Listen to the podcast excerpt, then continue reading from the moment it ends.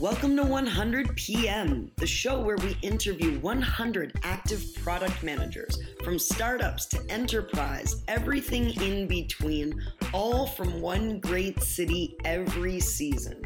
If you're joining us for the first time, be sure to visit our website, 100productmanagers.com. That's the number 100 productmanagers.com. It's the web's largest single free resource for product management topics. We've got tons of great articles about business, technology, and design, fabulous contributors, and the official must read, listen to, follow list as recommended by our incredible guests week over week. It's season one. We're here in sunny Los Angeles. I'm your host, Susanna Bate, resident instructor at General Assembly and founder of The Development Factory. Welcome and thanks for listening. Hello, listeners. Welcome to episode 12. Today we're talking to Tom Coor, a seasoned product strategist who's been in LA's tech scene long enough to see it rise and crash like the tide more than once. Job seekers and junior product managers, this is going to be a great conversation about what it takes to succeed on your product management journey. Let's tune in.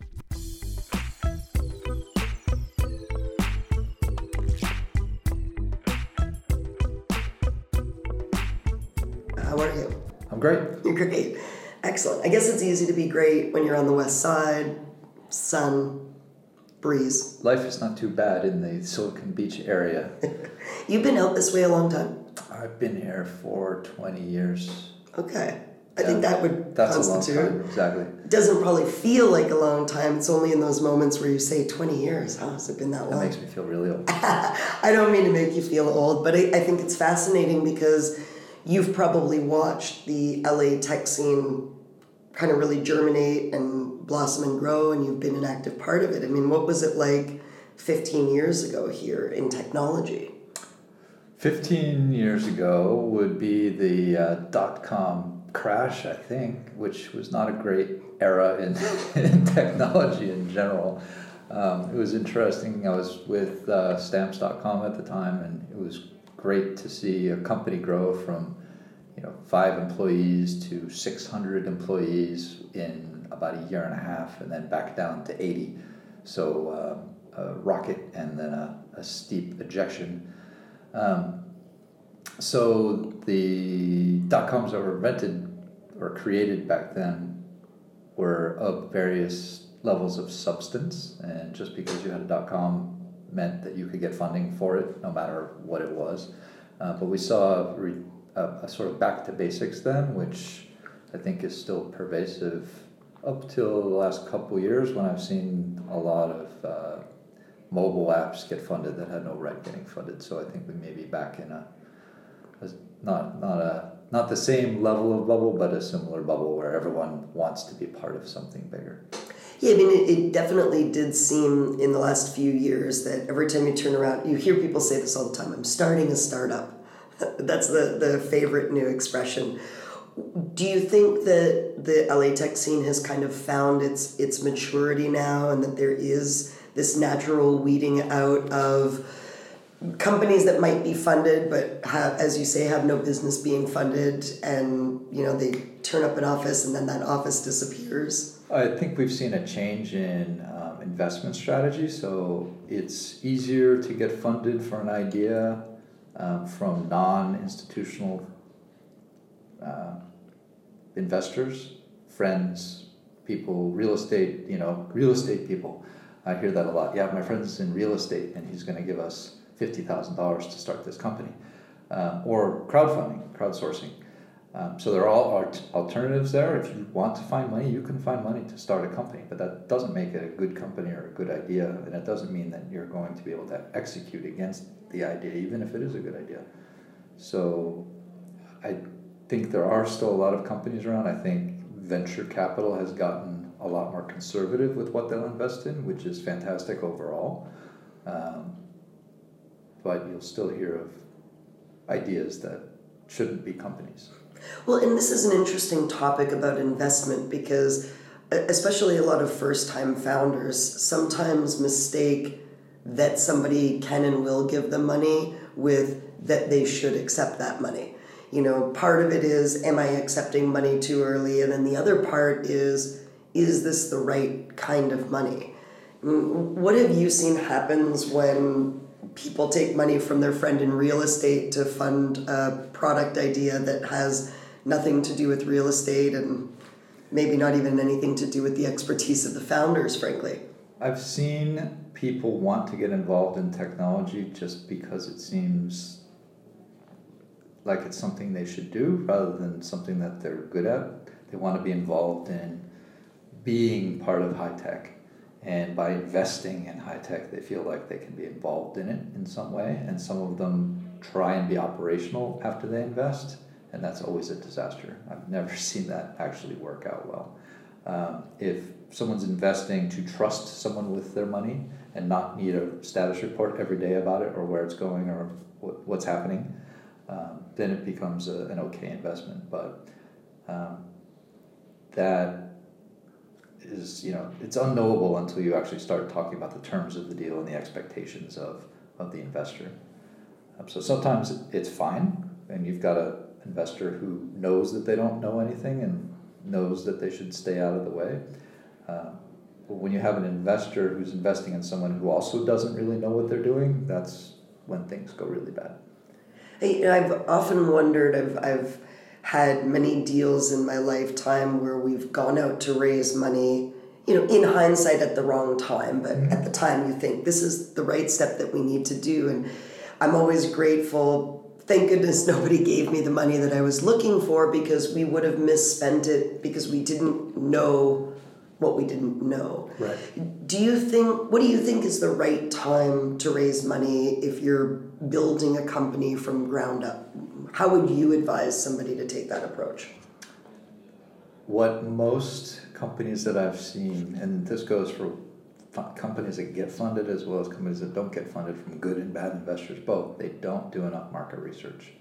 They don't do enough consumer research. They don't do enough research into who their client is and whether the client really wants that product, right?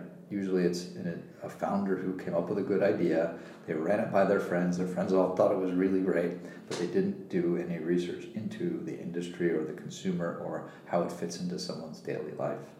Um, and without doing that, you have very little confidence at the end of the day as to whether or not you've achieved product market fit with your idea. And that's the you know, without building anything, you should be able to test a concept and someone's propensity to buy it or adopt it very early on in the process. Um, and that market research phase is, if it was done more often, people would save a lot of time and money. But it's also very difficult for people to understand that running an idea by their friends doesn't mean anything at the end of the day. Right. I always say um, when we talk about validation in, in, in the concept of problem solution fit or product market fit, we're talking about real representatives of your customer segment giving you real insight, not uh, your parents telling you you're the most beautiful girl in the world, you can do anything you want. If that's the kind of validation that you're seeking, you should just sort of stick with that plan, not try to launch a business and Right. Probably feel a whole lot better. And people like to point to entrepreneurs that did have an idea and didn't do a lot of market validation, and that idea was magically, you know, momentous, and they created a whole company out of it. But that happens so rarely, and if you ask that entrepreneur to do the same thing, come up with another idea for another company, ninety nine percent of the time they would fail. Right, repeating that process is almost impossible. Uh, one of the quotes that I really like to use is your your opinion, while interesting, is irrelevant. And if you said that to most founders, they would be very offended. But right. really, it's irrelevant. It's what the market really wants that you're trying to find. And that's the magic of product management, is trying to find that product market fit and keep a company aligned with its clients or customers what is product management anyway? You know, we spoke a little bit about this. You talked about there's no formal education for product man. How did you get here? What is it in your mind when you talk about it? So, I, I mentioned the fact that there is no formal curriculum or training for a product manager, and every product manager description that I've seen varies depending on the company. Varies depending on the company's outlook, whether they're tech focused or client focused or services focused. It depends on the CEO of the company and how much he understands product development or not, um, or values the, the role of a product manager. Um, if you take a look at uh, consumer packaged goods companies, they have a very well defined concept of a brand manager, someone who's in charge of the P&L of a brand. It's a mini CEO. And some companies have adapted that same sort of thing for product manager where they're the product manager is the captain of their product. They're the captain of the ship. They're doing market forecasting all the way down to um, you know feature triage, specification, things like that, or at least being part of that process. And then some companies, it's an engineer who's taken a who's taken a, the role of being more of the business liaison and telling sales what they just built. Um, so it's totally across the across the gamut of, of all of that. The the path that I took was um, after graduating college with a marine biology degree, um, I got a job in sales. Makes sense. So natural, natural next step for a marine and, biology degree. And the company I got a job in sales with was a software company, and I just fell in love with software. And this is before the internet was the internet, um, and really saw a future when Windows three dot whatever came out, where it was graphical. All of a sudden, we went from terminals to graphical interface, and all of a sudden, networked computers were small right? We went from mini computers to I've got a personal computer with a graphical interface. This is 386. Cool. People are going to actually start using this stuff. and uh, just fell in love with it. And I actually took a step back out of technology and found that I wasn't, while I was decent at sales, I wasn't in love with it. And during my years with the software company, found marketing to be really exciting. I liked the strategic part of marketing. I liked being able to affect all of the sales of the company, not just one at a time. And um, I actually started working with a consumer packaged goods uh, agency and worked on uh, packaged coffee and iced tea in supermarkets, uh, travel services, fun things like that. So, got a pretty well rounded background in marketing to consumers uh, through more traditional channels, not online channels and from there went to um, become a, a, product brand manager for a, a, software company. That was my next job progression. I wanted to get back into software. It seemed like a logical way for me to use my skills. And that software company turned into an internet company. We transformed it from a, a you know installed. We had actually consumer products and business to business solutions. Um, and almost threw all of that away to create consumer focused websites. Um, so that transition was amazing, and that was the start of, of the internet, the internet era. Um, but each step along the way, I learned something that was a little bit different about what consumers, how consumers buy, how businesses buy, and what it takes to meet their expectations. And I feel like product management is all about that translation of what is a what's going to make a consumer or you know the, the end client's life easier, better, faster, stronger, whatever it is, and how does our product match that? What's the advantage to them using this over other things? Um, and it's that product market fit, which is the simplest way to describe that. That's um, it's an ongoing job. It never ends, right? There's always advances, there's always competition, there's always trends, there's always new technologies to take advantage of. So it's a it's an ongoing process. Would you? That's a very long answer. To no, it's a beautiful answer. and It's it's so interesting about the journey, right? That you say. I, I don't think anybody who works in product management or or who has been working in product management for a number of years has had a straight path in. I think that's the crux of what you're talking about. It's I think that's absolutely true. Maybe later, maybe as these conversations unfold, maybe as you know more programs like the one I teach at General Assembly, and there are other great programs, as there is more attempt to not formalize the education, but at least color in. Hey, if you're gonna want to be in product, it looks a little bit like this and a little bit like this and a little bit like this so there may be a future day where there is a clearer path but most of us it's accidental tourism and we found tech and we fell in love with it and then we couldn't get out of it, and you just sort of take up a role, Mm-hmm. which which sort of leads me to the question. You know, do you think that most companies know that they need a product manager, or they don't know that they need a product manager? I think it really depends on the size of the company. And in some companies at an early stage, you don't need a formal product manager, but someone's taking on the product management responsibility, whether it's the CEO or the CTO or uh, someone in marketing. Someone is saying, our customers need this. Um, so they're, whether it's translated to a job position or not, is dependent on company size, budget, funding, etc. but there's, the responsibility is, is being handled. Um, as far as creating the, you know, definition of a product manager, um, I think the organization Pragmatic Marketing did a very, has done a very good job over the years of talking about product management and its importance, but it seems that the product management profession, if it's a profession, has two major flaws. And the first flaw is if you're good at product management, your company is going to do well and you're going to make a lot of money. And there, there, therein lies the, the decision of whether you stay in product management or move to another department to run another department, or you um, just move farther up the chain so you're not actually doing the product management part of your job anymore.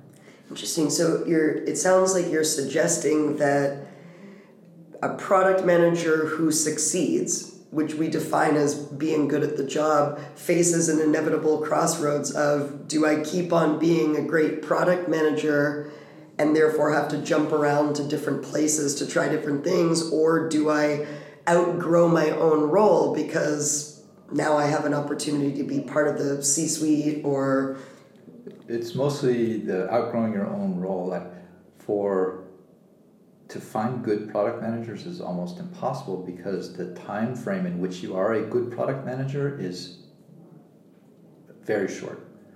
If you're a good product manager, you get promoted really quickly to more and more responsibility because it's clear that you can handle the the most important role, part of the role, which is interdepartmental communications. If you can do that really well, you're going to be viewed as an asset by that company and be put in a more prominent place running a department where you're managing people. And it could be a higher level product management role, director, VP, but your responsibility is very quickly not product manager anymore, it's managing product managers. So um, it's always hard to find a someone who's got you know three to four years of product management experience who doesn't want to be or isn't capable of being a director, or they're going to be a product manager for a long time because they're not quite getting what product management means. what makes a good product manager, in your opinion? So first thing is great communication skills, uh, being able to talk to people in the way that they like to be spoken to. Um, it's it's that empathy of I understand what your problem is. I'm going to speak to your problem and be able to persuade you to do what I need you to do because I really understand what your problem is. Um, doing that with clients, doing that with teams internally, um, working back and forth between the two, you are the translator. You're saying, the client wants this, Mr. Development, I'm going to outline it like this so you understand it, because clearly if you talk to the client directly, you wouldn't get it, uh, because you've tried that before. That's the, the intermediary job. And similarly, oh, we have this problem, we can't build it like this, how do we represent that to the client? What, what kind of workarounds can we achieve here to do something more quickly or um, more cost effectively that the you know, the client's asking, we're hearing what the client wants is something much bigger than what we're geared to um, geared to build. So that I guess it's communication and translation at the same time. And, Yeah. And communicating upward and downward in the organization is equally challenging. Yeah, I mean, you, you, brought up the term mini CEO. I've heard other people talk about it as you're the CEO without any of the power. And so the challenge in that particular instance is, as you know, can be I've got to defend the customer. I've got to defend what I believe is right. And I have to do it to the person who started the company who might really not want to hear what they don't want to hear because you know people tend to shut that out. Absolutely a challenge. Yes, very much so. Um, so, if you're a CEO and able to get things done without any power, the inclination is to put you in a place with power so you can actually get more done. Um, you become a very good CEO in that aspect because no one likes to be told what to do. They like to understand what they should do on their own, um, generally. So if you're good at persuading someone to do something that they didn't necessarily know that they wanted to do, you become a good leader. That's a general leadership skill. Motivate people to do things internally rather than tell them what to do. So that, that persuasion, that convincing someone of the right thing is uh, super critical. So how do we fill this now? Now you've got my mind all alight of this product manager void that's always being sort of created and recreated because great people come in, excel, and disappear. What's the solution for creating a healthy stream of product managers in this LA market that desperately needs product managers? I mean, It's- the tech community is uh, bustling here. For as long as I've been here, that's been one of my challenges is trying to find product managers. It's really a problem. Um, just going out and you know recruiting from other companies is always a, a solution, but you never really know whether that person's been effective or not at the company that they were just working at. Um, the one of the real challenges with product management is it's not just hard skills, it's soft skills. So just like you couldn't hire a salesperson who didn't want to be on the phone, you can't hire a product manager who's not a good communicator. You can't really tell until you actually start working with that person how good or not they are. Um, so there's a lot of uh, difficulty, but it's also almost untrainable. Like if you're not naturally a outgoing person, you're probably not going to be a good salesperson. And similarly, if you're not naturally a good communicator, you're probably not going to be a good product manager. Now, that's not true all of the time because, again, some companies consider their product managers to be the best communicating developer, for instance. So it's, all, it's all relative. But in a you know a company where product management is uh, an important role, where it is really a representation of the mini CEO of a product, that communication skill is critical. You, you just can't function in a company like that without good communication skills. You mentioned a little earlier, you know, product manager, three, four years experience. Would you ever hire somebody with no experience? I have hired people with no product management experience um, because they have shown me that they're good communicators. They've shown me that they have good vision as well as they are detail oriented, and generally they have some sort of industry or vertical or uh, departmental specialization that they have some background that makes them good to train into a product management position but it's going to take them a while to become a product manager. It takes a while to learn how to write a good specification. It takes a while to learn how to wireframe uh, a process out.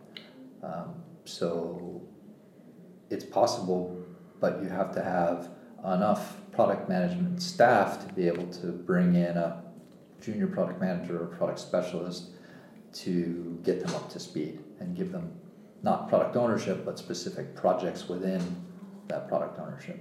And I think that that challenge that you flag about, you know, starting from the beginning and then having to learn to me seems like it's amplified by the fact that everybody does things a little bit differently. There's no there's no USB cable of product management. You you could be being nurtured along very well as a, as a brand new product manager in a certain environment and this is how we do PRD and this is how we do wireframes and this is our scrum process if we're running an agile software delivery method. And then you could move over to another organization and then everything is different. Correct. how do you deal with that? I mean how have you dealt with that? You're somebody who has worked with a lot of different companies in your career. How have you dealt with having to acclimate and reacclimate to be successful in your role and at the same time navigate decisions that other people have made that maybe you wouldn't have made It's easier when you have an overview of multiple companies to understand that they actually behave differently. Um, you could take a you know list of potential functions and go, all right, this company, the product management team doesn't do this, doesn't do this, but they do do this, um, and do a, a checklist format kind of thing. I've found in a lot of companies, product management is defined as everything that our CTO or development team isn't actually good at. So it takes up the slack of project management sometimes, Scrum management sometimes, um, you know, technical product definitions sometimes, or product architecture even, you know.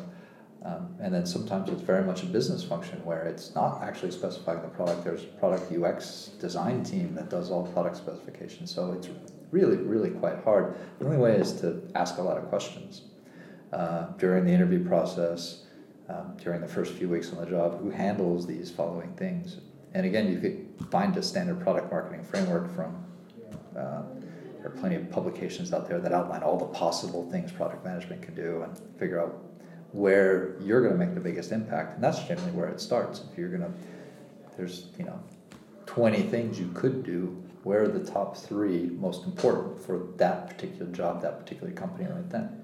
It's, uh, you know, when you're a product manager, you're a you're a jack of all trades in a lot of ways. You have to be flexible. You have to be able to fill in the gaps because that's what the company needs at that point, especially with the younger with a younger company anyway. I, I see a lot of students in particular who come into product management because their current role or background is in specifically in UX or specifically in development, and they're they want more. As a product manager, do you have to be okay not touching a lot of the work because I wonder a lot of the time will you miss UX? You think you want more, but coming into more, as you've kind of described it, means it might be more financial spreadsheet reviews, it might be more marketing work. It'll definitely be more than the specificity of any one domain. And equally, it will most likely mean less of the thing that you used to do. Do you think people miss it when they get into it because it is so diverse, the things you touch? I think if you're staying within the same company, you have a pretty good idea of what that position is going to be before you aspire to be in it. So, um, if you're not moving companies, it becomes a lot easier to say, yes, I do want that because it's in a box. You know what that box looks like. Um, whether or not you miss UX design, you will have an influence on it and you probably see that you have an influence on it. Maybe you want that job because they get to make the final decision instead of you. Um, so it could be a, a, good thing. But switching companies and, and say I'm going to move from UX to product management at a different company is really hard to, to predict. You know, you don't know how much influence you have over UX, for example. Do you see people I, who make that move clinging to where, where you see this kind of regression of they stepped into the bigger capacity of product management, but then they tend to stay where they were most comfortable, whether that's in development or in design? If they do that, they fail very quickly. If they don't actually, if they if they say they're hungry to bring on more responsibility and then don't take on that responsibility, they don't last long at all because they revert back to their only you know specialized behavior. Um, but the people generally who say that they're hungry generally are hungry. They really want to do more. And even if it's scary, they'll do more. And that's something product managers need to do is things that are un- unknown and unproven, right? Product managers willing to step in and take responsibility for things that they don't know about, right? It's uh, uh, takes a, it takes a different personality than someone who wants a consistent, predictable job outcome because it's not consistent or predictable. It's your job is based on the market, and the market itself is undefinable because it's it's a you know it's a moving target. So if you don't love unpredictability, product management is not the job for you most of the time. In a big company, it can become very, um, I guess, predictable in a way where you have your certain pattern of behavior over time. But for a young company, that's absolutely not the case. You're, a, you're an adventurer, you're an explorer, you're trying to, you're dissatisfied with the status quo and you want to make things better. Whether that's making the product better, making the organization communicate better, or making customers happier, there's always a drive to succeed in, in one of those aspects or drive to make it better at least. Success is, is fleeting as well, but um, improving something is what product managers do. Have you ever messed up real bad? Whether earlier in your career, whether last week, something where you thought, man, I've been doing this a long time and I didn't see that coming, or I forgot to follow the process that I always follow because I got caught up, you know, just. Um, I've definitely made mistakes. Because product development cycles are relatively long and they touch so many people, it's hard to have a mistake that lingers for any particular length of time um, without without someone finding it or getting it corrected. So it's um, the mistakes that you can make are pretty small in the overall scheme of things. So missing deadlines where you've set back uh, departments timeline a week or two or something like that or you know missing a launch date would be bad because of something that you didn't communicate well um, i've also you know sent emails to the wrong people because i wasn't paying attention to the to line and people got information who were offsite who shouldn't have got that information so yes there's definitely office mistakes that can happen, but I haven't seen. Uh, generally, because software companies, the the company is the product, especially at the early stages. Everyone's paying attention, so you're not gonna anything you did intentionally or unintentionally will be found very quickly. Uh, generally, with very little overall impact. You might annoy your your boss, you might annoy your coworkers, but the company itself or the, the trend is going to not suffer because of it. So let that be a lesson to everybody who's worried. You can't mess up that bad, so give it a try. Be brave.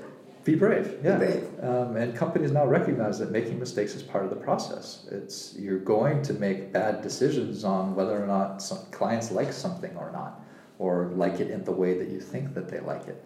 And going into every feature, uh, knowing that hey, we could have to revise this feature in two weeks comes with pluses and minuses, but if you're willing to continue to adapt because you know that based on your research that you're doing the right thing, at some point you'll find that answer. It may take two or three revs longer than you wanted it to, but uh, if you're committed to it because you have the data to back it up, you'll make it happen. Um, so I don't see that as being risky. I just see seeing that as being unknown, right? So unless you're willing to take on the task of matching the unknown, it's uh, it's again not the right job. Right. Well, I mean, and it's a it's a worthwhile sentiment to reflect on, which is there are people who are perfectionists, and I don't think product is a role that would fit you very well if you like everything to be perfect because it's so rarely perfect. You would be frustrated all the time. all the time. So, anyone who's good with the 80 20 rule or 90 10 rule is good right? Because there's only so much information you can get before you start something, and there's only so much information you're going to get at the end of the cycle, and there's only so much product perfection you're going to see if you're iterating rapidly. Um, so you, you have to be comfortable with it's almost great, and be, be happy with it's almost great. One of the, the things that I've heard as we've been, you know, going through this adventure that is 100 PM is that, and I didn't expect this, right? I, I expected that there were a lot of people out there who wanted to learn more about the world of product that would be interested in hearing these kinds of conversations. I didn't expect that so many product people themselves felt isolated or kind of without community. It's not, maybe not without community, but this sense of, it would be nice to know what other people are doing because you can feel a little bit alone in your own world. And there is i go back to what we've been talking about no universal definition. So it's kind of the equivalent of always looking over and going i wonder how they're doing it. Am i doing it right? Are they doing it right? You know has it ever been your experience where you've just felt like you'd like to kind of see what other people are doing i mean you've done this a long time now but um, i think earlier in my career for sure just to get a, a, sanity check and just to have peers that I could commiserate with about how crazy or chaotic or um, wild things were going. Um, it's always really good to have people you can bounce ideas off of or, or just talk about certain certain problems you might be experiencing. Um, it is hard because product managers, just as uh, I want to say, more than most other roles or departments, feel overwhelmed all the time. You don't have time to go socialize with people, with your peers a lot, right? You're you're generally, if you're socializing, you're socializing with the people you're trying to convince to get stuff done because you don't actually have power over them. So your time is your time out of work is invested in you know smooth greasing the greasing the wheels of the, the wheels you're trying to turn during the day. So it's hard to make that time to get out to meet other people. I think now the community actually has, uh, you know, the, the west side here at least, we have enough meetups and enough social events where you're going to run into other product managers. They're not product manager only events, but they're certainly populated by a whole group of different people from developers to QA to product to project. Um, so that has really changed over the last 15 years for sure. Um, I think the there because there are so many companies and so many startups and the funding, you know, institutional funding has really grown up around here. We're starting to see a lot more um, behaviors that look like Silicon Valley, uh, which is still almost a, a, in a different league to us as far as product management goes. But uh, it's definitely much better than it used to be. You know, voracious learning, I guess, is the word that kind of comes to my mind. I think that this is a role that is evolving all the time, and it's it's a, a role where its own understanding is evolving. Are there any books, thought leaders, blogs, places where you have turned, you know, turned recently or turned in your career that you think this is like essential, essential reading, essential listening. Don't come into my office and ask for a job if you're not familiar with um, I think everyone, even though it's old at this point, everyone should read Crossing the Chasm. That's uh, it's like the Bible of startups for me. It tells you how to frame a new problem using a very good, easy structure. Uh, tells you why that's important using real examples of real companies, which you may or may not be familiar with at this point because it, I think it's actually uh, recent editions been updated. Um, so that's a great book. I think uh, there are some books by Alan Cooper uh, about designing things for customers, for clients, are really good. Um, and I can't remember the name of his best work, I think of it. Um, I like actually reading stuff by Daniel Pink, who is all about is cognitive. Is human to sell? Yeah, is that? He's uh, cognitive, really cognitive learning um, in, very insightful. He's a professor, but it's about how people think, how people take in information, how they react to information. It's uh, a little more theoretical than who's the guy I'm thinking of that did Outliers. Uh, Gladwell. Right. So it's along the line, but a lot more educational about the mechanics that go along with why people do what they do. So just behavioral inf- information is great. And that's something that, again, isn't technology, it's not uh, communication, it's understanding people at the end of the day and how you can present things to people that will, even if it's the same thing, if you present it in a different way, their reaction to it will be much different. So it's little subtle things like that that make a big difference. Um, as far as basic product management, I don't have any one book that summarizes that Right. Just well, like there's no one position that summarizes that. Yeah, it's, it's, learn everything you can about business design and technology. That's the, the takeaway advice at the high level. So if you're just trying to get into product management, pragmatic marketing is a good resource. Um, they have lots of articles about product management in general. Last last question for you, Tom, and really appreciate your time here today if you were to offer a, you know a recent graduate of the GA product management course or somebody who was looking to make that step in, you know, you've spoken about the importance of communication and confidence, but would there be one specific thing that you would say to somebody who wants to get a foot in the door of product management and doesn't know how? If they have the opportunity to move within their company, the best thing to do is go talk to the person who would be hiring for those positions and understand from them what they're looking for, right? You've got direct contact, take them out to lunch, take them out for a cup of coffee, um, and do a job interview like a reverse job interview. What what does a person need to succeed in this position, and then go find figure out how to how to get that experience or get that knowledge or insight. Um, one thing that I've seen that's been very effective is um, trying to understand a company before, you know, during an interview process or pre-interview and, and highlight some problems that they have. Why is their website not working? Why is their messaging not working? Why why do their sales materials not work? What if you can get a hold of if it's a consumer product company, what's wrong with the product? What could they do differently? Come up with don't poke holes. Come up with suggestions on how they personally could improve what that company is doing. It may or may not be that on the company's radar, but you're saying, hey, I paid attention. I'm really interested in this company because I spent a lot of time trying to figure this out. And three, that could be a, a major impact to whatever they're doing. Obviously, if you can tie any sort of user uh, engagement or monetization with that, like you generate more revenue if you do X, X, and X, that's huge. But uh, that all of a sudden separates you from everyone who's just sending in a job application into I'm problem solving for you. And that's what we're looking for in product management are problem solvers. People who can identify something, then go fix it. Thank you so much. You're listening to 100 PM the official podcast for 100productmanagers.com. If you haven't been to our site, please check it out. We have so many great resources for anybody looking to learn more about product management or starting a technology business. I'm your host, Susanna Bate. Join me here. We've got a new conversation every Tuesday. We'll see you next time.